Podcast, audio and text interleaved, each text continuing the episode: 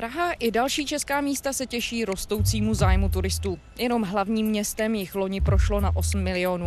Kvetoucí biznis má ale i své stinné stránky. Lidé žijící v turistických zónách si stěžují na nekontrolovatelné davy návštěvníků, kteří se navíc nevždy chovají s respektem. V hlavním městě se například množí alkoholové výlety, které končí i tím, že opilí turisté visí na sochách anebo sprejem pomalovávají Karlův most. Jak z toho ven? Pomohlo by více regulace, anebo si za to tak trochu můžeme i sami. Je pátek 26. července, tady je Lenka Kabrhelová a Vinohradská 12, spravodajský podcast Českého rozhlasu. A je sice vedro, ale my jsme vyrazili ven z klimatizovaného studia za Jankem Rubešem, spoluautorem video a knižního průvodce Honest Guide. Dobrý den, Janku. Dobrý den, děkuji. Tak my tady teď stojíme u miminek Davida Černého na kampě, která se stala jedním z míst, kde jsou hlášené případy, že turisti tu pijí přímo na sochách. Janku, jaký je dnes obraz Prahy mezi zahraničními turisty?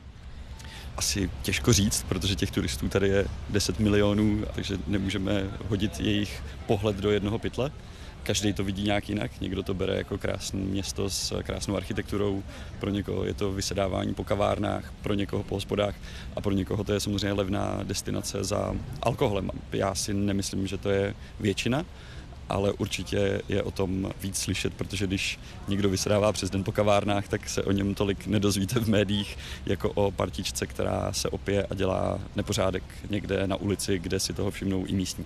Mhm. No ono, aspoň podle zpráv, které třeba přicházejí v poslední době, se zdá, že třeba přibývá těch alkoholových tur.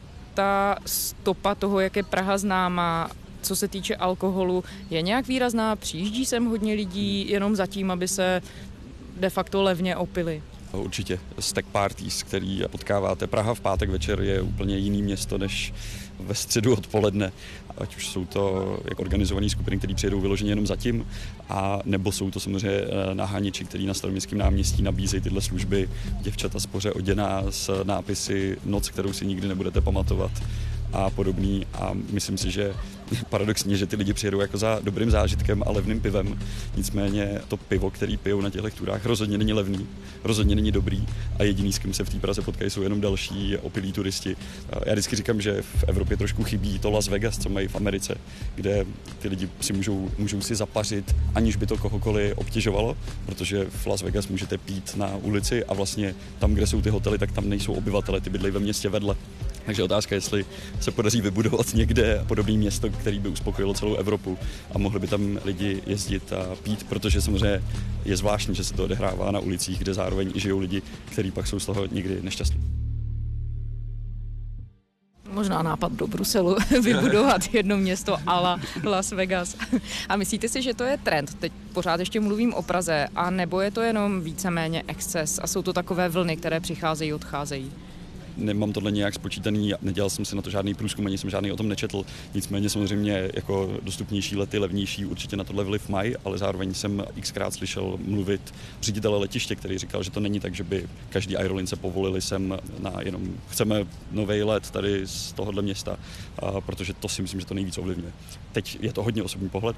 Já taky často cestuju podle toho, že mi přijde e-mail a tam je hele, letenky do tohohle města jsou za 20 euro, nechceš si udělat prodloužený víkend, tak spíš reaguju na tohle, než na to, že někde na CNN bude reportáž o tom, jak to město je hezký. Vy v Honest Guide probíráte celou řadu problémů, které se k turistickému průmyslu v Praze vážou. Který podle vás je v tuhle chvíli nejpalčivější? Hm, my trošku v Honest Guide máme problém v tom pořadu, že honíme dva zajíce zároveň. Jo. My chceme pomoct místním, zároveň chceme pomoct těm turistům. Na obou těchto barikádách jsou lidi, kteří jsou normální a zároveň jsou lidi, kteří nejsou normální. A e, nevím, jestli to je vážný problém, ale je určitě zvláštní, jak žijeme ne vedle sebe, ale tak jako odděleně. Jo. To znamená, teď třeba stojíme v parku, kde je relativně prázdno, ač tady nějaký turisti jsou. A když bychom popošli ještě dál, tak už tam bude úplně prázdno, ale když popojdeme tamhle 200 metrů směrem ke Karlovu mostu, tak najednou tam je to nahuštěný. Jo. A já zrovna nevím, jestli tam je to nejlepší, co ty lidi v Praze chtějí, mají vidět. To je otázka, to je na nich ale třeba jedna z věcí je, že my se snažíme trošku ten turismus rozmělnit. Děláme to jinak, než jsme to dělali v začátcích. Na začátku se na nás koukali stovky tisíce lidí, teď se na nás dívají miliony lidí, takže třeba jedna z věcí je, že říkáme lidem, hele, a Pražský hrad, pro nás Pražáky rozhodně není místo, kam bychom si vyrazili na hezký odpoledne, ale třeba zkuste Vyšehrad, protože tam je prostě hezký hřiště, hezká hospůdka, hezký výhledy a krásný kostel. Tak takovéhle věci se snažíme dávat těm lidem alternativy. A myslím si, že kdyby se těch 50 tisíc lidí, kteří v tuhle chvíli asi jsou na královské cestě, rozmělnilo do víc toho města, tak si toho možná pak už ani nevšimneme. Ale to je, můžu se mílet. A v čem je podle vás problém v tom, že třeba jiné části města nemají tak velkou možnost nebo nejsou schopné se propagovat, a nebo je to prostě v tom, že opravdu táhnou ta historická místa, centra měst? Možná o to ani nestojí, ty jiný čtvrti. Samozřejmě je jako Karlův most a Pražský hrad, ono když jste z Aljašky a vidíte tenhle pohled, tak vás to samozřejmě zasáhne. Jo. Si pamatuju, když mi ten pán z Aljašky, kterýho jsem potkal na Karlově mostě, já říkám, ty ty jsi s Aljaškem, tam já bych hrozně chtěl vyrazit, tam to je nádherný. A on se otočil na ten výhled na hrad a most a říkám, no ale nemáme tam nic takového. A já se taky na ten pohled rád podívám, ale asi bych radši viděl tu Aljašku. tak vyrazíme. Jo, jdeme, tak jo. jdeme k Lenonce. Jdeme k Lenonce. Známá Lenonova zeď v centru hlavního města se možná už brzy výrazně promění. Spolek místních obyvatel a majitelů nemovitostí z Prahy 1 se totiž dohodl s majitelem objektu řádem maltéských rytířů, že na místě vznikne plakátovací plocha. Chtějí tak bojovat proti grafity, která pokrývají nejen zmíněnou zeď, ale v poslední době taky přilehlé koše, okolní domy, blízkou historickou pumpu i stromy. Vedení první pražské městské části ale s takovým řešením nesouhlasí. Podle místní radnice je Lenonova zeď už desítky let symbolem svobody a takovým by prý měla i zůstat. No, takže teď jsme došli až k Lenonově zdi, která se ocitla vlastně, nebo která je jedním z dalších míst, o nich se mluví v souvislosti s excesy turistů. Co je podle vás řešení? Víc regulovat nebo větší osvěta? To bych si asi nedovolil říct, jestli se má něco regulovat nebo ne, ale myslím, že Lennonova zeď už se stala naprostým bizárem. S Johnem Lennonem už rozhodně nemá nic společného. Je to směs nějakých náhodných nápisů, jmen turistů, tagů a je to vlastně, je to barevný, je to líbivý, tak teď tady kolem nás je 50 lidí, kteří jsou toho fotějí a, a je zajímavý, že když vidějí grafity jinde ve městě, tak jim to většinou vadí. Tak říkají, tohle je hnusný, ale nevím, si dovedu si představit, že někde na Smíchově bude nějaký grafity, který skutečně udělal nějaký grafiták, který si to tady jako oddělal a tady jsou to jenom nápisy jiných turistů, který jsou fakt hnusný. Kritik by mohl říct, že to jsou čmáranice jsou... a že John Lennon opravdu vidět není ani. Ano, jsou to fakt čmáranice. Data, Instagramové účty, nějaký srdíčka dvou lidí.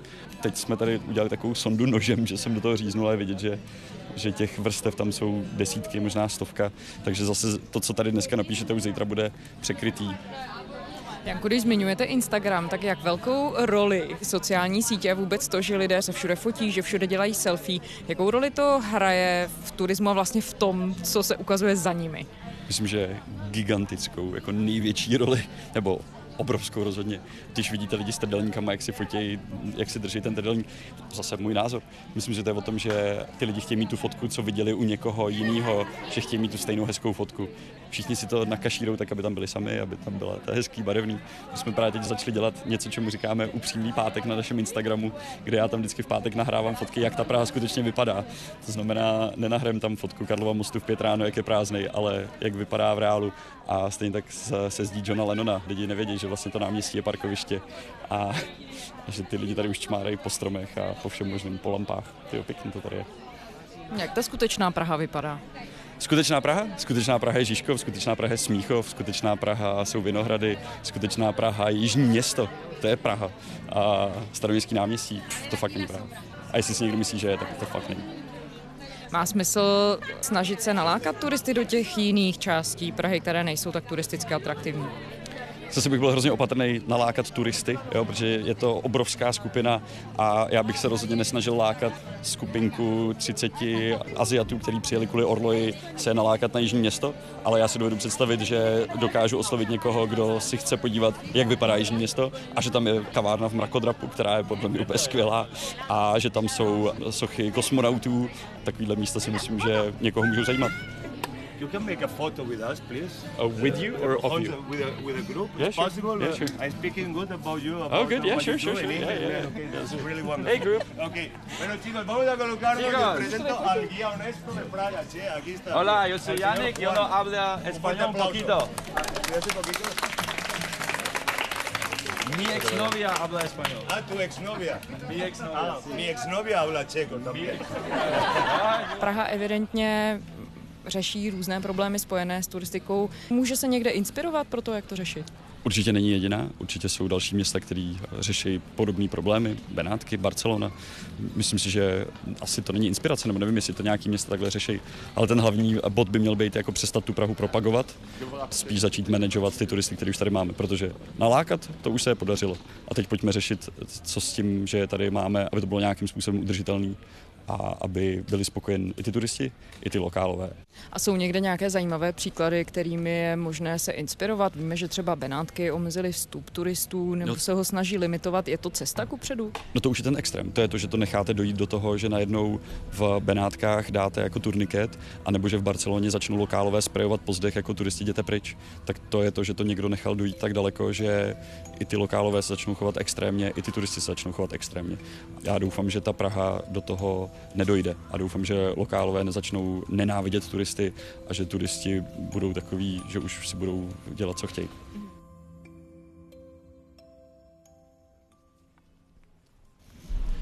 Most? Jo. Aj, aj, aj. No a je to pravda s těma lidma, že rázem člověk popojde za roh. No, je jich tady třikrát tolik. Vlastně tady se inzerují jako částky, ale to jsou resell. To už není WeBuy. A WeBuy jsou vlastně tady. Aha. A Ne, v pohodě, děkuju. Euro 18. A, no, ale musíte to najít, no tam je euro 18. A vlastně ještě je to podle abecedy, takže tam je jako schovaný. Aha. Dolar 16. No, my jsme tady na rohu Mostecké a Lázeňské a hned tady jsou dvojesměrnárny. Jsou tady čtyři, no. Čtyři směrárny. No. No, je to jedna z věcí, na které vy jste upozornili, na odírání turistů směrárnami. Je to pořád ještě tak velký problém? Uh, je. Tady z těchto čtyř je vlastně jenom jedna, která je jakž takž normální. Dvě dávají za euro 18 a třetí nevím, tam jsem se dlouho nepodíval. Existuje nový zákon, kde do tří hodin můžete ty peníze dostat zpátky, což ty lidi často využívají. Bohužel existuje, a nejsou to tyhle směnány, ale jsou to jiný ještě víc v centru. Existuje 10 směnáren, který ten zákon nedodržují. A nejenže nedodržují vracení peněz, ale nedodržují, mají dvojí kurzovní lístky a tak dále. A bohužel stále jsou otevřené. Takže problém to určitě je. A co mně přijde jako naprostý bizár, je, že někdo dostal pokutu od České národní banky za nějaký konkrétní kurzovní lístek a ten kurzovní lístek tam dál má. Takže Česká národní banka řekla, tenhle lístek porušuje zákon, tady je za něj pokuta. A ono tam dál tři roky má a ta ČNB není schopná nic s tím udělat, no to mně přijde neuvěřitelné. Jako to fakt nechápu. Když točíte svoje příspěvky, vysvětlují vám úřady, jak to, že nekonají nic? Jo, tak důvodů, proč to nejde, se najde vždycky tisíc. Jasně. to jsou? Uh, no tak u těch směnáren oni řeknou, že musí zahájit správní řízení, že oni se mají právo taky bránit, že to je jiná firma než ta předchozí, protože se jenom přejmenujou. Jo, vždycky se něco najde. Mně přijde lepší hledat ten důvod, proč by něco mělo jít, než proč by to nemělo jít. Když porovnáte doby, kdy jste začínal točit reportáže o Praze a o turistice v Praze a dobu teď, změnila se nějakým způsobem struktura vůbec nabídka služeb v Praze? Zlepšily se? Jestli se zlepšilo, to nevím. Určitě se to pořád mění. To znamená, když zmizí jedna blbost, objeví se další. To je častý. Ale rozhodně ten můj pohled se hodně mění. A já už jsem to zmiňoval, že a taky jsme viděli méně věcí.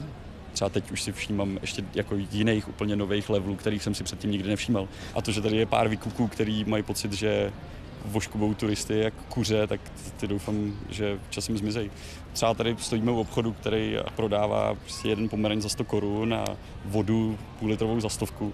Jako mě jako místnímu to k ničemu není, tomu turistovi to taky jenom ublíží a jejich argument, že tady platí nájem asi 3 miliony měsíčně, nebo co to na mě tehdy křičeli. Tady vždycky dávám ten příklad té absurdity v té Praze. Že v té Mostecký prostě tady v téhle sámošce si koupíte tu vodu za 20 korun a tamhle stojí stovku. To je úplně sci-fi. Oni by tamhle ten obchod mohli zásobovat jenom z tohohle a furt by na to měli jak pětinásobný zisk na každém produktu, který tam prodávají. Sprejeři poničili jeden z pilířů Karlova mostu v Praze. Dva podezřelé strážníci večer zadrželi přímo na místě. Telefonátem na ně upozornila kolem jdoucí. Tady teď koukám na tam mladíky, jak plujou na Karlův most eh, vedle toho hřiště. Modročerná malba má rozměry asi 2,5 x 5 metrů a pokrývá prakticky celou plochu pilíře mezi kampou a ulicí u Lužického semináře na Malé straně. To je ta záludnost tady toho útoku, že to není jenom jakási estetická újma, ale jak tím nastříkáním, tak potom tím zákrokem a to čištění musí proběhnout, tam vzniká vlastně další druhotná škoda. No a teď jsme u Karlova mostu, který za sebou má také nejnovější exces a sice pomalování sprejery. Jak častý je to problém? No, to je exces, kterého si hlavně jako všimli média, protože když se přes ten most projdete, tak zjistíte, že těch grafit tam je mnohem víc, akorát třeba nejsou barevný sprejem, ale jsou vyrytý nebo jsou už starý, zašlí, jsou to třeba nějaký jména v srdíčku, takže minimálně o čtyřech já vím na zábradlí Karlova mostu. Nicméně tady si teda toho všimli, i policie vlastně zadržela ty sprejery, co posprejovali ten pilíř. A je taky dobrý se tam někdy projít, jak tam vypadá.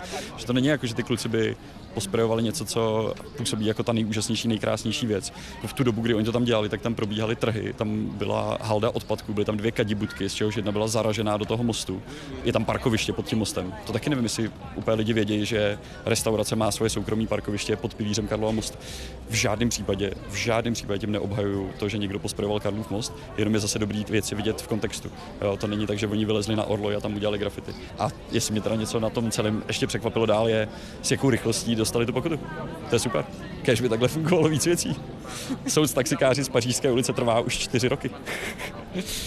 Janek Rubeš, zpravodaj z Prahy, autor Honest Guide, videoprůvodce a i knižního průvodce po Praze. Děkujeme. Já děkuji strašně moc. Z Vinohradské 12 je to pro dnešek vše. Těšíme se zase v pondělí, kdykoliv nás do té doby najdete na iRozhlas.cz, také ve všech podcastových aplikacích a pište nám vinohradská12 zavináč rozhlas.cz.